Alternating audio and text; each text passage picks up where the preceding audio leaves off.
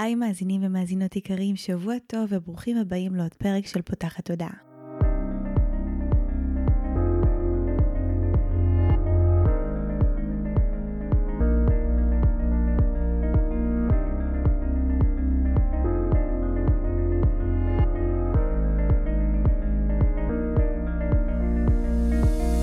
הפעם הראשונה שלכם כאן, פותחת תודעה היא תוכנית שנועדה להביא רעיונות, לאתגר תפיסות קיימות ולפתוח את צורת החשיבה האוטומטית שנוגעת לכולנו לכל מיני כיוונים חדשים, במטרה להכניס לחיים שלנו יותר כלילות, שלווה, זרימה, אהבה, קרבה וחופש, גם במערכת היחסים שלנו מול עצמנו וגם במערכות יחסים נוספות. אני ניצן אלפסי, אני המנחה של הפודקאסט הזה, ואני מאמנת תודעתית ומלווה תהליכי העצמה אישית בעזרת כלים מעולמות התמודע, האנרגיה והרוח, ובפודקאסט הזה אני גם מראיינת וגם גם מדברת בעצמי על כל מיני נושאים שמעניינים אותי, מסקרנים אותי, ואני חושבת שהם בעלי ערך וצריכים להגיע גם לאוזניים שלכם. הפרק של היום הוא פרק סולו, והנושא שלנו להיום הוא נושא שפתאום קלטתי ש... כבר הרבה פרקים הוקלטו ואין עליו שום פרק, שזה, שזה מפתיע, כי זה נושא שמעסיק אה, הרבה מאוד אנשים, וזה באמת למה אנחנו לא מצליחים למצוא זוגיות. אז הפרק הזה הולך לעסוק מה הן לדעתי, מהניסיון שלי, מהחוויה שלי, אה, ממה שאני רואה לאורך השנים, כל מיני נשים שליוויתי, הסיבות העמוקות יותר לזה שאנחנו לא בזוגיות, ואני אגיד למה אני מתכוונת. יש הרבה סיבות שאנחנו מספרים לעצמנו שהן הסיבה שבגללה אנחנו לא בזוגיות. חלק יאשימו את עצמם, יגידו, אה, אני בררן מדי, אני לא סומכת על אף אחד, אני ממגנטת את מי שלא מתאים לי, אה, אני לא מסתדר עם האפליקציות, חלק יאשימו את הנסיבות. גברים כבר לא מתחילים עם נשים, הגברים טובים דפוסים, בדור שלנו יש הרבה אפשרויות וזה מקשה על מיסוד ואנשים לא מחפשים מערכות יחסים רציניות. אה, ובתכלס זה נכון, אבל זה לא השורש שבגללו אתם לא נמצאים בזוגיות. כל מיני נסיבות ודברים שאתם מספרים לעצמכם, שאנחנו נתעסק בהם לא מעט בפרק הזה, הסיפורים שיש לנו על אה, זוגיות. והם בעצם התוצר שמשתקף לכם. אנחנו נדבר הרבה בפרק על זה, על זה שבסוף המציאות החיצונית אין לה שום קיום מלבד זה שאנחנו מעניקים לה בתת המודע שלנו. אני תמיד נותנת את הדוגמה הזו שתת המודע שלנו הוא כמו מקרן. אה, והוא בעצם משקף לנו במציאות החיצונית שלנו את מה שנמצא בתוך תת המודע שלנו, ולכן אם המציאות החיצונית היא לא לרוחנו, אנחנו לא מרוצים ממנה, אנחנו מאוכזבים ממנה, אנחנו רוצים מציאות אחרת, סימן שיש פה איזושהי הזמנה להיכנס פנימה לתוך תת המודע שם, להבין מה נמצא בתוכו, לשנות את מה שיש שם, וכתוצאה מזה גם ההקרנה החיצונית תשתנה. אני אגיד מראש שזה פרק שיכול להיות קצת אה, מציף ומעצבן. אבל אני מבטיחה לכם שמי שישב ויאזין במטרה ללמוד יוכל להבין הרבה מאוד על הגורמים שמעכבים אותו, ומשם הדרך לפתרון ולשינוי היא הרבה יותר קצרה. אז אם אתם שומעים אותי מדברת על איזושהי סיבה או איזשהו סעיף, וישר התגובה שעולה זה לא, לא, אני לא כזה, לא, לא, אני לא כזו, מה פתאום, זה לא קשור אליי. הייתי רגע מציעה דווקא שם להתבונן, ואני גם מזכירה לכם שבסוף מה שהכי מפעיל אותנו, לרוב יהיה הכי נכון לגבינו. כי אם זה לא היה שלנו, זה לא היה נוגע בנו. אה, זה בדיוק ה blind spotים האלה שמנהלים אותנו ואנחנו לא, לא רואים. וכשאנחנו מסכימים כן לפגוש אותם, אני תמיד נותנת את הדימוי הזה בקורסים שלי, שזה כמו שיש לנו מפת אוצר, אז יש את ה-X, איפה שצריך לחפור, אז שמה. כשאתם אה, נמצאים במקום הזה ואתם מרגישים, לא, אני לא כזה, לא, אני לא כזו, זה המקום להתחיל לחפור פנימה, כי זה ה-X בתיבת, ה... במפת האוצר, שמתחתיה, אם נסכים אה, לחפור ו... ולפגוש את מה שנמצא שם, יהיו בעצם את המתנות הכי גדולות ואת השינויים הכי הכי משמעותיים. זו ככה הזמנת האזנה לפרק הזה, ומפה אנחנו באמת מתחילים לצלול פנימה. אז ישבתי וחשבתי ככה, באמת מתוך הנקודת מבט והניסיון שלי, מה הם הדברים אה, הכי נפוצים או הכי משותפים לאנשים שמתקשים במציאת אה, זוגיות. זה לא איזה משהו כזה אה, מאוד אה, מופרך או נדיר, יש המון אנשים שיצא לי לפגוש לאורך השנים, נשים ואנשים, אה, שהזוגיות זה המקום הכואב בחיים, יש כאלה שיש להם שיעורים שקשורים אה, לכסף וקריירה, יש כאלה שקשור יותר לזוגיות, כל, כל נשמה. והשיעורים שהיא באה לחוות כאן, אבל באמת הנושא הזה של זוגיות הוא נושא שהוא מאוד רווח, מאוד מדובר ומפריע להרבה מאוד אנשים. וניסיתי לראות מה, מה החוטים המקשרים, מה אני שמה שמה לב אה, שנמצא שם מה כשאנשים היו מגיעים אליי, היום אני כבר פחות עושה אה, ליוויים אישיים, אבל כשהייתי עושה, אז מה, מה היה חוזר הרבה בדפוסים של כל מי שהיה מגיע סביב הנושא הזה? ואנחנו הולכים לדבר על חמישה גורמים, חמש סיבות, שהן בעצם הסיבות המרכזיות שתוקעות אותנו ולא מאפשרות לנו אה, למצוא ולהישאר בתוך אה, זוגיות אוהבת, תומכת ומטיבה, ובכוונה אני גם שמה את האוהבת, תומכת ומטיבה, כי להיכנס לזוגיות זה לא כזה מסובך, אפשר להיות בזוגיות עם כל אחד, השאלה אם זו זוגיות שנעימה ומטיבה לנו. אז אנחנו רוצים כמובן שהיא תהיה זוגיות אה, מהסוג הנעים, זה שאנחנו מכוונים עליו, אה, זה שיהיה נעים להישאר בו, שיהיה בהלימה אלינו, לרצונות שלנו, אה, לשאיפות שלנו. אנחנו נדבר על מה בעצם מונע את זה, ואני אגיד שחלקכם תזדהו עם כל החמישה, חלקכם תזדהו רק עם חלק, זה בסדר, ממש תשבו ו- ותקשיבו ותתבוננו אה, על מה כבר עשיתם עבודה, ואולי הנושא הזה כבר פתור אצלכם, ואיפה יש לכם אולי עוד מקום להעמיק. אני מאמינה שתמיד יש אה, איפה עוד אה, להעמיק ולשפר, והנושאים שאנחנו נדבר עליהם, היופי בהם זה שהם לא רלוונטיים רק לזוגיות. זאת אומרת, הנקודות האלה, הגורמים האלה, ברגע שאנחנו נעשה עליהם עבודה, לא רק שהם יוכלו לאפשר לנו להיכנס לזוגיות מהסוג שאנחנו רוצים, טובה, מטיבה, בריאה, הם גם יעזרו לנו לפתוח הרבה דברים ושפע נוסף בחיים שלנו, ערוצים אחרים של שפע, אז זה, זה, זה, זה, זה משתלם לעבוד עליהם כך או כך.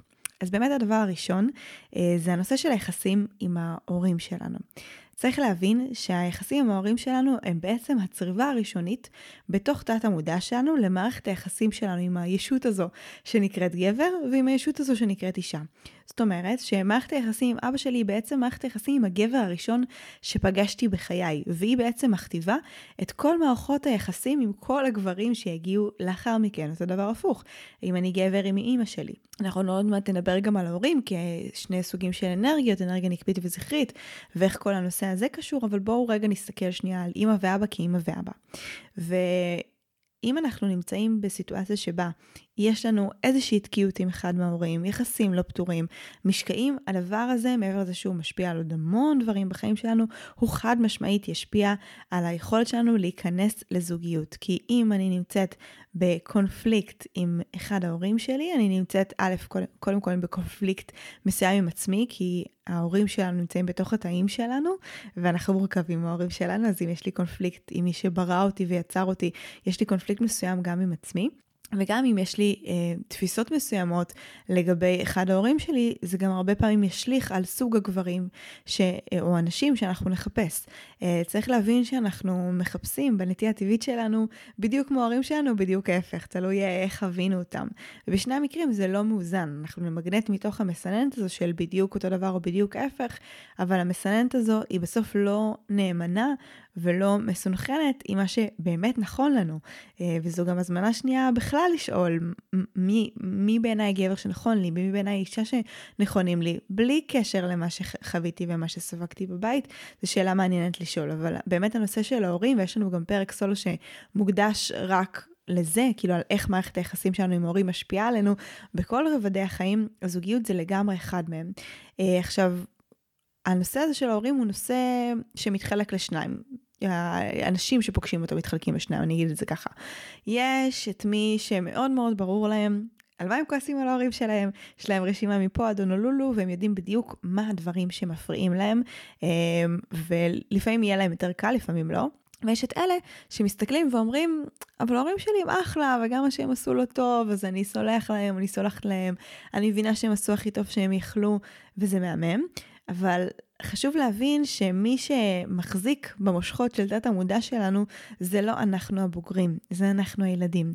ולילדים תמיד יהיו משקעים מול ההורים, כי גם אם ההורים באמת עשו את הכי טוב שהם יכלו, אה, בחוויה הילדית אה, חווינו הרבה דברים שהם עשו כנטישה וכמקום שהם לא רואים אותנו, והם הסלילו אותנו בכל מיני דרכי חשיבה והתנהגות מסוימת שמשפיעה עלינו היום.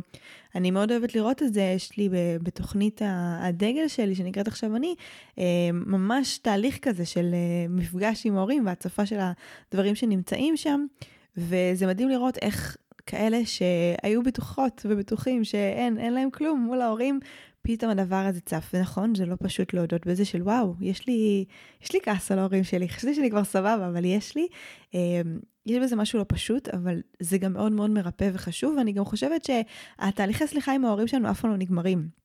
אמרתי את זה גם באותו פרק שהקלטתי אז, ומאז עוד חוויתי את זה כמה וכמה פעמים, שעשיתי תהליכי שחרור וסליחה וכל מיני ניקויים מול ההורים שלי, כבר באמת לדעתי זה חמש פעמים במסגרת כל מיני תהליכים שונים, אה, ואז לפני איזה כמעט שנה טסנו איתם לתאילנד, אני ובעלי, אה, יחד עם אמא שלי ואחים שלי, וזה היה קטסטרופה, זו מילה עדינה. אה, סתם, זה לא היה כזה דיזסטר, אבל זה הפגיש אותי ברמות מאוד מאוד מאמתות עם כל הדברים שאני כועסת עליהם, כל הדברים שהם מפריעים לי בהם, וזה היה ממש אה, מכה כזאתי להבין שבואנה, עם כל העבודה שעשית מרתק, יש לך עוד. אז קודם כל תתנחמו שזה, אם אתם עדיין עשיתם, אם עשיתם עבודה ואתם עדיין מרגישים שזה שם, שזה בסדר, אה, אני ממש רואה בזה מסע חיים שכל פעם אנחנו בשלים לפגוש עוד עומקים ועוד רבדים. אה, וזה מביא עוד ריפוי למערכת יחסים עם ההורים, אנחנו בוחרים אה, לעשות את זה, והרבה פעמים לא צריך שהם ישתנו. אה, זאת אומרת, רוב הזמן לא צריך בכך שהם ישתנו, אלא מעצם התהליכים שאנחנו עוברים, אנחנו מתחילים לתפוס אותם אחרת. אז הנושא הזה של יחסים עם הורים הוא מאוד מאוד משפיע, ואם אתם נמנים, לא משנה אם אתם כבר ממש יודעים על מה אתם כועסים עליהם או לא, זה ממש נושא שכדאי לעשות איתו עבודה. מערכת היחסים שלנו עם ההורים שלנו, לתאר אותה, לשחרר אותה, גם אם הם נפטרו כבר אפשר אה, לעשות עדיין תהליכים של אה, ריפוי ושחרור מולם, כי אם יש עדיין מטענים, הדבר הזה ישפיע על היכולת שלנו להיכנס לזוגיות. אז יחסים עם ההורים זה הדבר הראשון שהייתי מתבוננת עליו. הדבר השני זה מערכת היחסים שלנו מול עצמנו. דיברתי איתכם בהתחלה על זה שתת המודע שלנו כמו מעין מקרן, שמשקף לנו במציאות את מה שנמצא בתוך תת המודע שלנו, וככה גם מערכת היחסים שלנו עם עצמנו. היא משתקפת לנו בכל מערכות היחסים אה, שקיימות בחיינו. זאת אומרת, אם אנחנו מרגישים שבזוגיות אנחנו כל הזמן אה, מושכים אנשים שלא רואים אותנו ולא מעריכים אותנו, יש לזה איזשהו שורש אצלנו, שאנחנו לא רואות או לא רואים ולא מעריכים את עצמנו. אם אנחנו מוצאים אנשים שהם לא רציניים וקשה להם להתחייב לזוגיות, זה שווה להתבונן איפה אנחנו לא מחויבים ומחויבות לעצמנו, איפה אנחנו מפחדים אה, לקחת מחויבות על עצמנו, אה, או, או להיות מחויבים לרצונות, לשאיפות, למטרות שלנו, הדבר הזה תמיד ישקף אותנו, וגם כמובן ברמה הכי הכי בסיסית, כמה אנחנו מרגישים ראויים. אם אני לא מרגישה ראויה לזוגיות, זוגיות לא תהיה נוכחת בחיים שלי. אם אני חושבת שקשה לאהוב אותי, אה, וקשה, ומי שיהיה איתי הוא יצטרך ממש להתגמש, להתפשר, הוא יצטרך להתאים את עצמו אליי, כי אני קשה, או כי אני קשה, ולא קל להיות איתי בזוגיות, זה ממש דברים שאנחנו סוחבים איתנו, זה מה שאנחנו נפגוש. אז מערכת היחסים שלנו עם עצמנו היא, היא אחד הדברים הכי הכי חשובים להגיע איתם כמה שיותר אה, מחוברים בזוגיות. עכשיו, אני בכוונה אומרת כמה שיותר, כי אין איזה רגע כזה שמערכת היחסים שלנו עם עצמנו שלמה, ואז אנחנו יכולים להיכנס לזוגיות. ואני גם אפילו אתעכב על זה רגע, ואני אגיד שגם כל הדברים שאני אתן לכם בפרק הזה, זה לא שאנחנו מחכים לעשות עבודה על הכל, ואז אנחנו עובדים על להיכנס לזוגיות ברמה הפרקטית, זה תמיד יבוא ביחד. אנחנו לא חיים בתוך תת המודע שלנו, לא צריך אה, אה, לעשות אה, רק עבודה פנימית, צריך גם ממש להיפגש עם המציאות, לראות גם מה היא מפגישה, גם אמרנו, המציאות היא המראה הכי טובה של תת המודע, אז ככה גם ככל שתעשו עבודה, תוכלו לראות את השינויים מעל פני השטח ו- ולראות מה עוד צריך לדייק, אבל גם ממש ברמה הבסיסית אין איזה נקודת יעד, אין איזה נקוד, שלב שבו זהו, מערכת היחסים שלי עם ההורים שלי מתוקנת, מערכת היחסים שלי עם עצמי, פיקס. כל הדברים שנדבר עליהם יהיו ב-100% איזון. לא, זה לא קורה. אז אין אה, צורך לחכות. אצלי יש, כל הדברים שאני אדבר עליהם בפרק הזה, הם דברים שקיימים גם בתוכי וגם לי יש עבודה לעשות בכל אחד מהם. אבל העובדה שהצלחתי לממש זוגיות בחיים שלי זה כי הגעתי לנקודה שהיא הייתה מספיק אה, בשביל להכניס את הדבר הזה לחיים שלי, וכמובן שהמערכת יחסים, גם אחרי שאנחנו נכנסים אליה, היא ממשיכה לאמת אותנו ולהפגיש אותנו עם הנקודות האלה, ואז ההזמנה לעבודה היא אינסופית. אז זה ככה פתחתי סוגריים וסגרתי סוגריים, ואני חוזרת באמת למערכת יחסים שלנו עם עצמנו. אז אני מזמינה אתכם לבוא ולשאול, לפני שאני רוצה או רוצה להכניס אדם נוסף לחיים שלי, כמה נעים לי ונוח לי עם עצמי. המון פעמים אנחנו חושבים שזוגיות תהיה הדבר שישלים אותנו, שירפא אותנו, שימלא אותנו, שיעזרו. אין, ברגע שאני אהיה בזוגיות, אז אני ארגיש שלמה, אז יהיה לי טוב, אז כל הצרות שלי ייפתרו, אז דברים יהיו פיקס. מעבר לזה שזה פיקציה, חתיכת פיקציה, אה, זה גם באמת באמת לא נכון. והמקום הזה שתולה את, ה... אה, תחושת שלמות שלו, אני אקרא לזה, בזוגיות זה מקום שדווקא פה יש לו שיעור מאוד מאוד גדול באיך לייצר את התחושת שלמות הזו מבפנים, איך לייצר את המקום הזה בתוכנו שמרגיש שלם, שמרגיש מחובר, בלי קשר לזוגיות. המערכת היחסים שלנו עם עצמנו היא הבסיס. כשאנחנו מגיעים, אה, בגלל זה אני לא אוהבת את המשפט הזה, החצי שמשלים אותי, הוא לא צריך להשלים אותה, אחת צריכה להיות שלמה, הוא צריך להיות שלם, וביחד אתם יוצרים עולם משותף שכל אחד יוצק לתוכו את מה שנמצא ואת מה שהוא מביא ואת האיכויות שלו, ולומדים מתוך זה שיעורים, וגם על זה יש לנו פרק של שיעורים בזוגיות ואיך לצמוח בהם. אה, פרק 4, פרק שאתם מאוד מאוד אוהבים. אז זה, זה ממש רגע לפתוח את התפיסה הזו, שקודם כל המערכת יחסים שלי עם עצמי אה, אנחנו רוצים אותה כמה שיותר מבוססת. כמה אין לזה באמת מדד, אבל אנחנו רוצים להתבונן על המערכת היחסים הזו, על הטיב שלה, ולהיכנס לזוגיות מתוך מקום שלם, מתוך מקום שיודע גם אה, להתמודד עם הלבד שלו, ומרגיש שאהוב, ולא מחפש שהצד השני ימלא את הצרכים שלו, אלא הוא מלא בתוכו. כי כשאנחנו מגיעים מלאים בתוך מערכת היחסים, אז גם הסיכוי שהמערכת היחסים הזו תצלח היא הרבה יותר גבוהה. אם אנחנו מגיעים ממקום של חוסר, ואנחנו רק מנסים שהצד השני ימלא בתוכנו משהו, לא משנה אם זה צורך, אם זה איזושהי תחושה, אם זה איזשהו מקום או תפקיד בחיים שלנו, אז זה כמו בור ללא תחתית, הצד השני בחיים לא יצליח אה, למלא את זה כמו שהיינו רוצים, ואנחנו ניכנס ליותר ויותר לופ של אה, תסכול ואכזבה, וזה ממש לא מה שהיינו רוצים, כי הדבר הזה לרוב מביא לסיום המערכות יחסים האלה בחיינו. אז המערכת יחסים שלנו עם עצמנו היא עוגן מאוד מאוד חשוב, שאנחנו נרצה לשים אליו לב, לדאוג שיש שם מקום של חיבור לעצמנו, לרצונות שלנו, שאנחנו לא מרצים, שאנחנו מרגישים בנוח לבטא את עצמנו, שאנחנו מביאים את עצמנו באותנטיות למערכת יחסים, שאנחנו מסכימים לשים את מי שאנחנו בקדמת הבמה, ולא מנסים להיות משהו כזה שיתאים את עצמו לצד השני כדי לזכות במשהו, שאנחנו יודעים להתמלא מתוך עצמנו, שאנחנו לא מחפשים את הצרכים האלה מבחוץ, ובעיקר שאנחנו מרגישים אה, מוגשמים ושלמים כמו שאנחנו, והצד השני רק מצטרף לחגיגה הזו שנקראת אנחנו והחיים שלנו, ולא החגיגה הזו של החיים שלנו תלויה בהצטרפות של מישהו נוסף. זו נקודה ממש ממש חשובה. הגורם השלישי, הסיבה השלישית, זה באמת הנושא של איזון בין אנרגיה זכרית ונקבית. אני אתן על זה בכמה מילים באופן כללי למי שהמונחים האלה זרים לו, ואז אנחנו נצלול פנימה למה זה אומר בפועל ואיך זה נראה ואיך זה משפיע עלינו בהקשר ספציפית של זוגיות. זה משפיע עלינו בעוד המון תחומים בחיים, אבל אה, אנחנו כאן עוסקים בזוגיות ועל זה אנחנו נרחיב.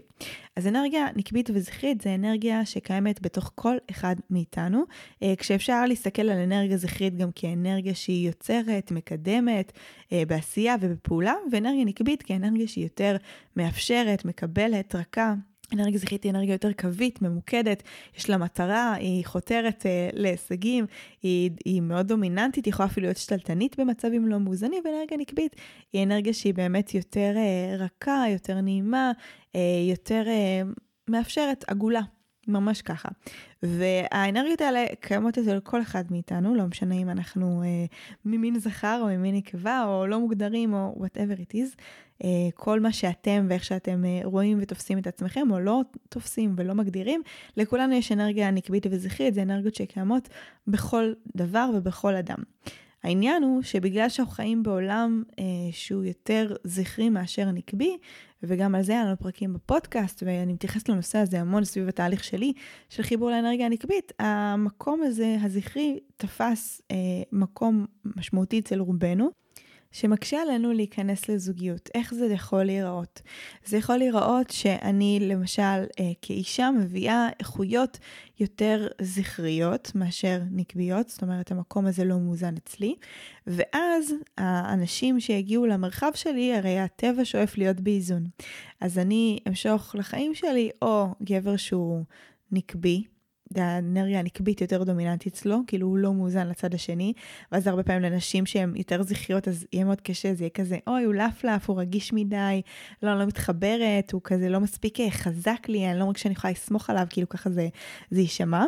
או שדווקא מתוך הזכריות היא תשקף מישהו שהוא מאוד כמוה, עם אנרגיה זכרית מאוד דומיננטית ולא מאוזנת, בגלל החוק הזה של המראות, ואז יהיה כמו מעין אה, מאבק של אה, שני זכרי אלפא, כאילו יש שתי אנרגיות זכריות מאוד מאוד דומיננטיות, לא נעימות, והדבר הזה ייצור אה, תחושה של או פיצוצים בתוך הקשר, או שהיא תהיה מסוג הנשים האלה ש... אומרים עליה שגברים מפחדים להתקרב אליה, שהיא אישה מרתיעה, שהיא, אה, הרבה פעמים ניקח את זה למקום של עוצמתית מדי, אבל זה לא עוצמתית מדי, היא פשוט לא מאוזנת באנרגיה הזכרית שלה, והיא לא מאפשרת מקום או בגלל אה, שהיא אולי אישה עם אנרגיה זכרית דומיננטית, אז הרבה יותר קשה לה להתמסר לקשר ולהישען אחורה. איכות מאוד חשובה בתוך קשר ובתוך זוגיות, זה יכולת לסמוך אחד על השני ולהישען אחד על השני. ואם אני מגיעה מתוך מקום זכרי שאומר הכל על הכתפיים שלי ואני עושה הכל ואני מסוגלת להכל ואני לא צריכה אף אחד, אז זה התדר שאני מהדהדת. אני לא מייצרת מערכת יחסים של אה, תלות בריאה וחיבור ו- ושייכות כזאת שמגיעה מתוך קשר זוגי, ואז ההיקשרות הרגשית היא, היא פשוט לא קורית, כי אני לא מסכימה להתמך בצד השני, הוא מרגיש איזשהו ריחוק, הוא מרגיש שלא סומכים עליו, ואז הקשר מתפורר מתוך, ה- מתוך המקום הזה למשל. או מאוד זווית נוספת, אם אני נניח אישה שהיא לא מאוזנת לצד הנקבי שלה, זאת אומרת זה כבר יותר פסיביות, מניפולטיביות, אז זה, אז זה מה שאני יביא לקשר, אנרגיה נקבית בלא מוזן שלה, היא תהיה מקום כזה שהוא מאוד אה, נידי כזה, והוא מאוד מניפולטיבי, והוא מאוד אה, צריך ונזקק אה, לתשומת לב, ואז אני כמו אסחוט את זה מהצד השני, ואני כל הזמן אחפש את תשומת לב שלו, ואני כל הזמן אעשה מניפולציות ומבחנים כדי אה, שהוא יראה לי שהוא אוהב אותי, שהוא יראה לי שהוא מספיק שם, ואז הדבר הזה בסוף גם הוא מחבל בקשר. אז כל מצב שבו אנחנו נמצאים בחוסר איזון, זה לא משנה, יש לזה הרבה אה, חיבורים שזה יכול אה, לקרות בהם. גבר לא מוזן לצד הזה, או גבר לא מוזן לצד הזה, אישה לא מוזנת לצד הזה, או אישה לא מוזנת לצד הזה, שתי נשים או שני גברים, גם שם, בסוף אנחנו, יש שאיפה לאיזון ולהרמוניה, אה, ובסוף מערכת יחסים שהיא מערכת יחסים... טובה והרמונית היא מערכת יחסים שבה שני הצדדים מגיעים עם איזשהו איזון בין אנרגיה נקבית לזכרית בתוכם. עכשיו חשוב להגיד באותה נשימה ש... איזון הוא לא 50-50, זאת אומרת זה לא, זה בסדר אם יש אישה שעדיין האנרגיה הקצת יותר דומיננטית בשדה שלה תהיה אנרגיה זכרית, אבל שיהיה לה גם את האיכויות הנקביות, שהיא גם תדע להישען אחורה, שהיא תדע גם לבוא ולבקש עזרה, שהיא תדע לבוא ולהיתמך, כי הדברים האלה חשובים בתוך בניית אמון וחיבור בתוך זוגיות, ומנגד גם הגבר, שהוא יהיה, אין בעיה שהוא יהיה יותר בצד הזכרי שלו ויהיה יותר זכר אלפא, אבל עדיין גם יהיה לו את המקומות הרגישים והעגולים, שידעו להכיל את האישה, שידעו להכיל את הצד השני, ועוד פעם, אני, אני מדברת בזכר ונקבה, אבל זה רלוונטי אה, גם למערכות אה, יחסים בין זוגות שהם אה, חד-מיניים. אה, בכל הרבדים, לא משנה איך נולדנו, אמרתי, לכולנו יש את האנרגיות האלה, והשאיפה זה לראות איך אנחנו יוצרים איזון בתוכנו. אז אני מזמינה אתכם לבוא ולשאול איזה אנרגיה יותר דומיננטית בתוכי, והאם האנרגיות האלה מאוזנות בתוך השדה שלי? האם יש לי גם את המקום שמצד אחד מוביל ושואף ועושה ויוצר ויוזם, והאם יש לי גם מצד שני את המקום שיודע להרפות ולשחרר ולהתמסר ולהתמך, כל אלה ביחד זה איכויות שאנחנו נרצה להביא לתוך קשר, וכשאנחנו מאוזנים אנחנו נמשוך גבר או אישה שהם יהיו הרבה יותר מאוזנים ובהלימה איתנו, וזה מה שמאפשר מערכות יחסים שפועלות בהרמוניה בתוך המרחב הזה הזוגי. הגורם הרביעי הוא גורם גדול ומשמעותי, שיש לו הרבה מאוד uh, ביטויים, וזה כל מה שקשור לאמונות מגבילות שנמצאות בתת המודע שלנו. ואמונות מגבילות הן בעצם כל מיני תבניות שיש לנו, בין אם כלפי עצמנו, בין אם כלפי גברים, בין אם כלפי נשים, בין אם כלפי זוגיות. יש לנו המון המון הגדרות ותבניות שאנחנו מסתובבים איתן, והן בעצם, כמו שאמרתי מקודם, תת המודע שמוקרן לנו החוצה. תת המודע שלנו מורכב מהמון תוויות והמון הגדרות והמון... אה, ממש סוג של פילטרים כאלה שדרכם אנחנו מסתכלים על המציאות. ואז אם המציאות, כמו שאמרנו, לא תואמת את מה שאנחנו רוצים, שווה להסתכל מה, מה הפילטר שיש לנו על העיניים ולא שמנו לב. עכשיו, הנושא של אמונות מגבילות הוא tricky מאוד. מהסיבה הפשוטה שאנחנו כמו שזה נקרא, אמונות מגבילות, מאוד מאוד מאמינים בהם. הדבר הזה, הוא נתפס בעינינו כאמת ברמה הכי כאילו בסיסית וגבוהה. זאת אומרת, מה זאת אומרת? ברור, כל הגברים הם, הם בוגדים, אי אפשר לסמוך עליהם, או מה זאת אומרת, בתל אביב? אין סיכוי למצוא זוגיות רצינית. כל מי שמגיע לשם הוא, הוא לא באמת מחפש. אנחנו ממש מזוהים עם האמונות האלה ברמה של אמת, ואז גם מה קורה? התת המודע שלנו חכם, הוא הרי מקריא לנו בחוץ את מה שנמצא לנו בפנים. ואז לא רק שיש לי אמונה כזו, אלא אני כל הזמן מקבל ומקבלת הוכחות שהדבר הזה נכון. אני כל הזמן מושכת גברים שהם לא בשלים, או נשים שהם לא רציניות. כל פעם יש לי את אותו דפוס של את מהממת, אבל זה לא יקרה. כל פעם אני מושכת לחיים שלי גברים שלא באמת רוצים זוגיות או לא באמת מעוניינים. מושכת אנשים שלא מעוניינים בי, ואז אני רואה אותם כן יוצאים עם, ומתקדמים למערכות יחסים רציניות עם אנשים אחרים. הדבר הזה הוא מאוד קשה להפרחה או להטלת ספק, בטח אם אנחנו לא נמצאים בתהליכי מודעות והתפתחות, כי אנחנו חווים אותו כאמת, כי המציאות כל הזמן מוכיחה לנו למה הדבר הזה נכון, ומושכת לשדה שלנו עוד ועוד אנשים שמאמינים במה שאנחנו מאמינים. הדבר הזה זה רק כזה כמו כדור שלג ש, שהולך וגדל ונהיה יותר ויותר משמעותי. והנושא הזה של אמונות מגבילות הוא נושא שאנחנו, שווה לחקור אותו. אה, יש לזה הרבה דרכים, אני גם אצרף לכם למי שירצה, אה, יש לי סדנה שממש אה, מתעסקת בסדנה אינטרנטית של איך לזהות ולשחרר אמונות מגבילות בזוגיות, ממש בצורה ממוקדת וספציפית, אבל אני אתן לכם את הגיידליינס כאלה של איך באמת אנחנו יכולים לגשת ולזהות ולהבין מה נמצא שם. אז, אז כמו שאמרתי מקודם, יהיה לנו אמונות מגבילות ביחס לכל מיני תחומים.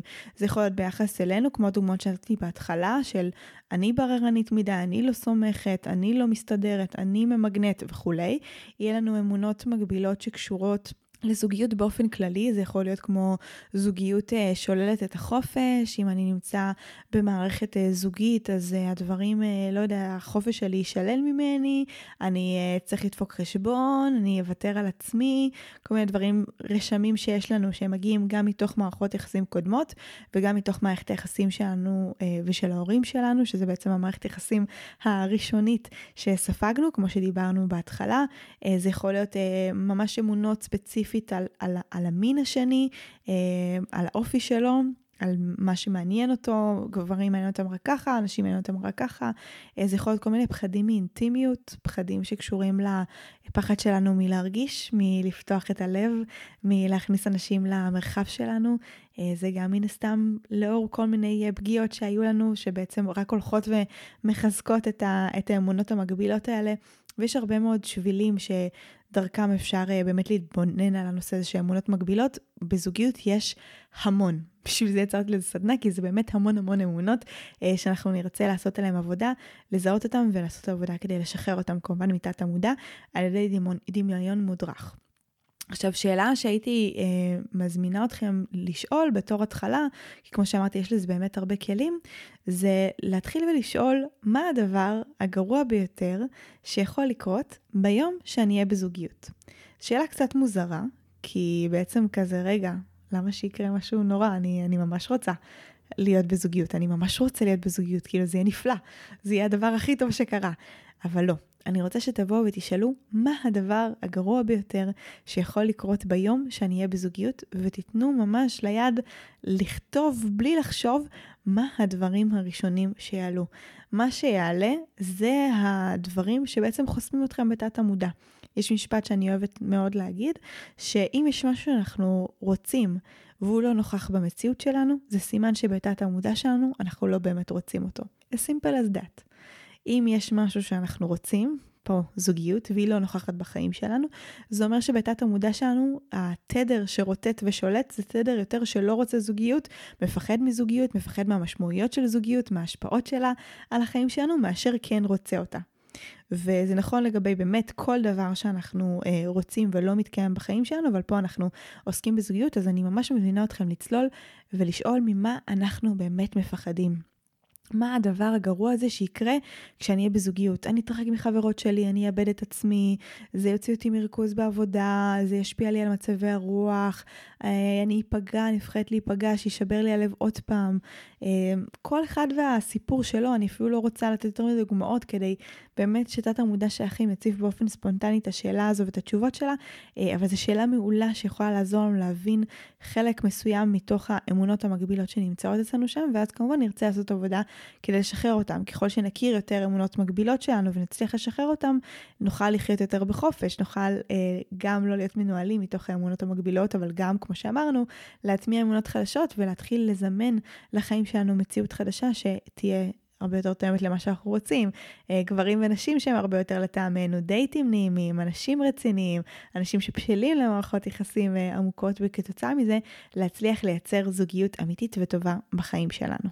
הגורם האחרון שאני אדבר עליו הוא גורם שהוא באמת אה, קצת יותר מופשט, ויש אנשים שקצת יותר קשה להם לתפוס אותו, אבל אני מוצאת אותו כאחד הגורמים הכי משפיעים שאנשים פשוט לא מודעים אליו, וחלק מהמטרה שלי בפודקאסט הזה זה גם להנגיש את כל העולם הרוחני והמופשט והאמורפי יותר, וכאן אני הולכת לדבר איתכם על הגורמים שנקראים כבלים אנרגטיים, קשרים קרמטיים ושבועות ונדרים מחיים קודמים, ואיך הם יכולים בעצם להשפיע על הכניסה או לחוסר כניסה שלנו לזוגיות. אז נתחיל בכמה מילים על כבלים אנרגטיים. אני אגיד גם שיש פרק נפרד על הנושא הזה, כי זה באמת נושא ממש ממש גדול, אבל בכמה מילים. כבלים אנרגטיים הם בעצם כבלים בלתי נראים, שקושרים אותנו בקשר לאדם שהיינו איתו במערכת יחסים קודמת. זה לא חייב להיות ממש זוגיות, זה יכול להיות גם בן אדם שפשוט ממש ממש אהבנו, היינו דלוקות עליו, בנינו איזשהו סיפור סביבו, היה לנו איזושהי היקשרות ברמה הרגשית, והדבר הזה עדיין נוכח ועדיין משפיע עלינו, אנחנו עדיין חושבים על הבן אדם הזה,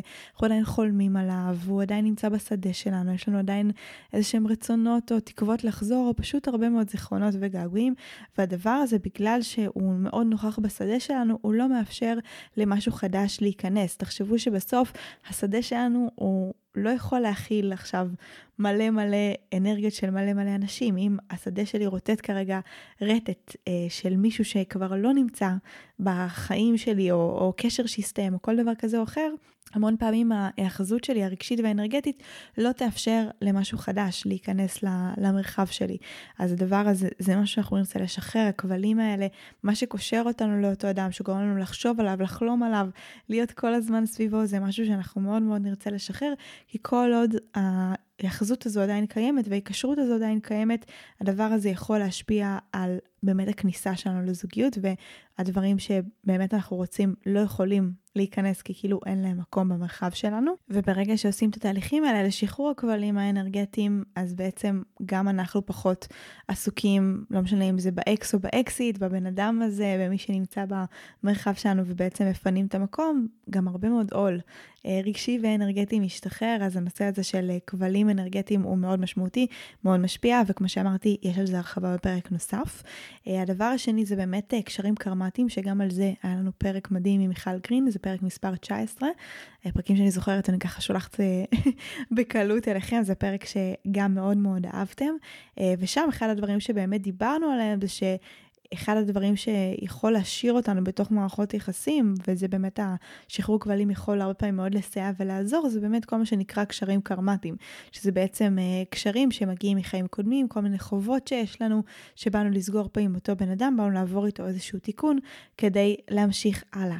אז גם הרבה פעמים אנחנו נמשוך לחיים שלנו מערכות יחסים לא פשוטות, כי הם תיקונים קרמטיים, uh, ויש את העבודה שנדרשת לעשות עם קשרים מהסוג הזה, שהרחבנו עליה uh, בהרחבה באמת באותו הפרק, והרבה פעמים גם דיברנו על זה שהמטרה היא רגע לשחרר את הקשר הקרמטי, להשתחרר מאותו אדם, אה, ואחר כך יהיה אפשר לחזור לתוך מערכת היחסים הזו בצורה הרבה יותר הרמונית ולא מתוך כוח הקרמה. אז גם כאן שחרור כבלים אנרגטיים זה משהו שמאוד יכול להטיב, עבודה עצמית כמובן, אה, כי הקשרים האלה בעצם אה, הרבה פעמים נראה לנו שרק הוא יכול לגרום לי להרגיש נאבת, או רק היא תצליח ככה לפתוח לי את הלב, ובפועל ברגע שאנחנו עושים את העבודה של השחרור ומצליחים להשתחרר עם אותו אדם, לייצר לעצמנו עצמנו זהות פנימית מספיק חזקה, אז אפשר אה, או לחזור לקשר הזה ממקום מאוזן, או כבר להבין שהקשר הזה סיים את תפקידו, אה, ו- ולהתקדם לקשר הבא ולשיעורים הבאים ולמערכת יחסים שהיא הרבה יותר מדויקת. הקשרים האלה גם הרבה פעמים הכינו אותנו לרמה הבאה של מערכות היחסים שלנו, ויש להם תפקיד ממש ממש חשוב. והדבר השלישי זה כל מה שקשור לשבועות ונדרים מחיים קודמים. אנחנו בסוף לא מגיעים לפה אה, דף נקי. לגמרי. יש דברים שאנחנו uh, צוברים כאן, ויש דברים שאנחנו מגיעים איתם מחיים קודמים.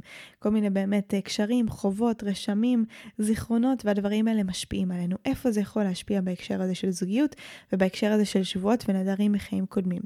למשל, אם בחיים קודמים uh, הייתי במערכת יחסים עם מישהו, ואמרתי לו, אני לנצח אוהב אותך, או אני אמרתי לה, אני לנצח אדאג לך ואני אהיה שם בשבילך. אז יכול להיות שאנחנו היום עדיין נמצאים באיזושהי כשרות למישהו או למשהו שאולי אפילו עוד לא פגשנו, אבל יש כמו איזושהי שבועה והבטחה שבאה וקושרת אותנו ביחד. זה יכול להיות שממש הבטחנו, בגלל שנפגענו בחיים קודמים, אני לעולם לא אתחתן, או אני לעולם לא אתאהב, אני לעולם לא אפתח את הלב שלי שוב, אני לא אסמוך יותר.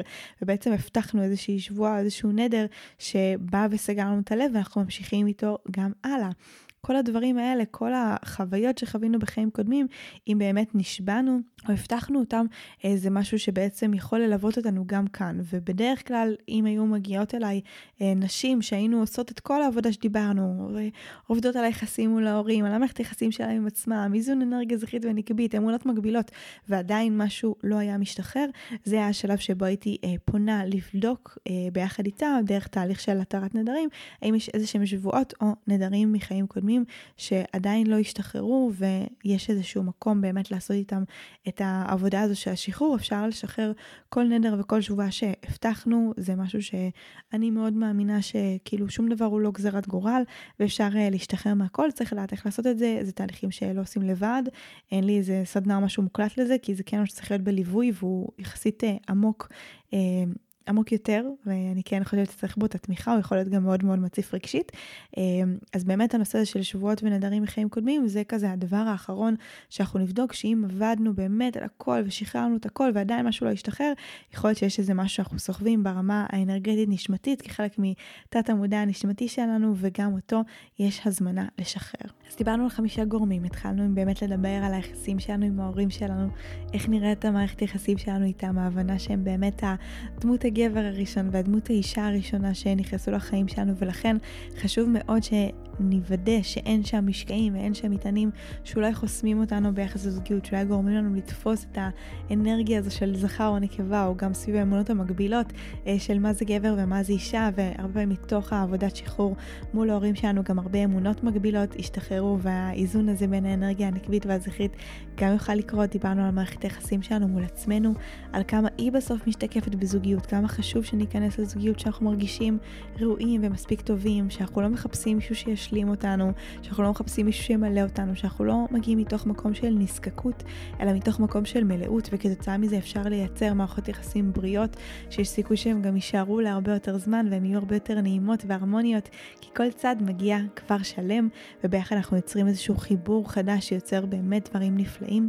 דיברנו על האיזון הזה בין האנרגיה הנקבית והזכרית, כמה חשוב שכל צד יהיה מאוזן באנרגיה הזכרית והנקבית בתוכו, שהמפגש הזה של האנרגיות שהן מאוזנות יכול להביא להרבה יותר חיבור והרמוניה לעומת קצרים בתקשורת וקצרים באנרגיה שיכולים לקרות כששני הצדדים עם אנרגיה לא מאוזנת, ואז אנחנו גם נמשוך גברים ונשים שהם לא לטעמנו, שאנחנו לא מתחברים אליהם, שהם לא נמצאים באמת במקום הזה שאנחנו רוצים, כי האנרגיות פשוט לא מסונכרנות. דיברנו על האמונות המקבילות שלנו, שיש אמונות מקבילות שהן ביחס לעצמנו, יש אמונות מקבילות שהן ביחס למין שאיתו אנחנו uh, יוצאים, uh, וביחס לזוגיות בכלל, שחשוב שנתבונן באמת באמונות המקבילות האלה, בדברים האלה שנמצאים שם, כי בסוף אם אנחנו לא מצליחים להיכנס לזוגיות, אם אנחנו מושכים אנשים שלא בשלים לזוגיות, שלא רוצים זוגיות, שלא רוצים אותנו, כל דבר שאנחנו מושכים ואנחנו לא מרוצים ממנו, מקורו באיזושהי אמונה מקבילה שנמצאת בתוך תת המודע שלנו, ובאמת פה נתתי לכם את השאלה הזאת שעוזרת אה, נורא להתבונן על המקום הזה ולהציף משם דברים לא מודעים, שזה באמת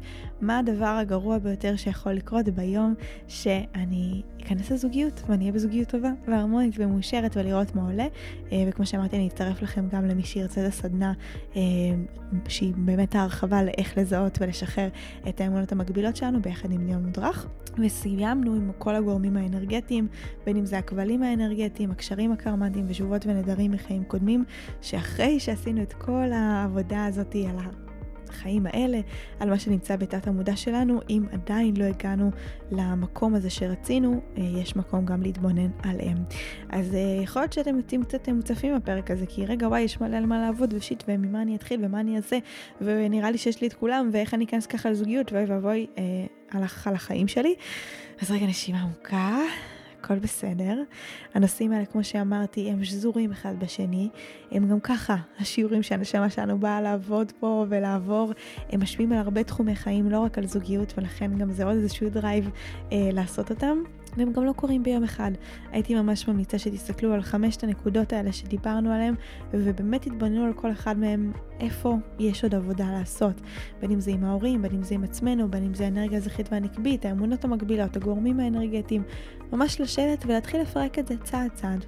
ולזכור, כמו שאמרתי ואני אחזור על זה, זה לא יגיע ל-100% ואז אני אכנס לזוגיות, אלא רק מעצם התנועה והעבודה הפנימית והשינוי הזה שאנחנו עושים וההתכווננות הזאתי, אני כבר מאמינה שזוגיות תוכל להיכנס לחיים שלכם בצורה הרבה יותר הרמונית. אל תחכו לאיזה רגע שהכל יהיה שלם, תנו ביחד עם השינוי, תנו ביחד עם ההתבוננות.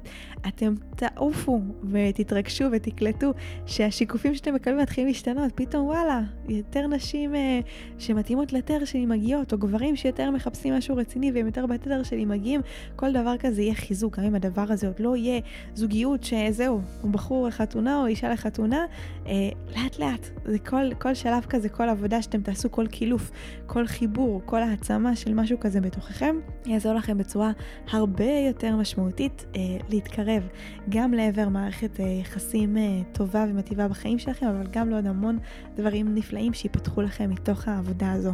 אז אני מקווה שהפרק הזה עזר לכם קצת יותר להבין את העולם הפנימי שלכם, את הסיבות שבגללם אתם לא מוצאים זוגיות, שהוא נותן לכם drive ומוטיבציה לעבוד על, ה, על הדברים האלה, ואין לי ספק שאם יש לכם אה, משאלת לב לחלוק את החיים שלכם עם אדם נוסף, אז הדבר הזה יקרה, כי אנחנו באמת הגענו לפה כנשמות כדי להתפתח מתוך מערכות יחסים. זוגיות זה אחד המרחבים הכי מפתחים והכי מאמתים בקטע טוב.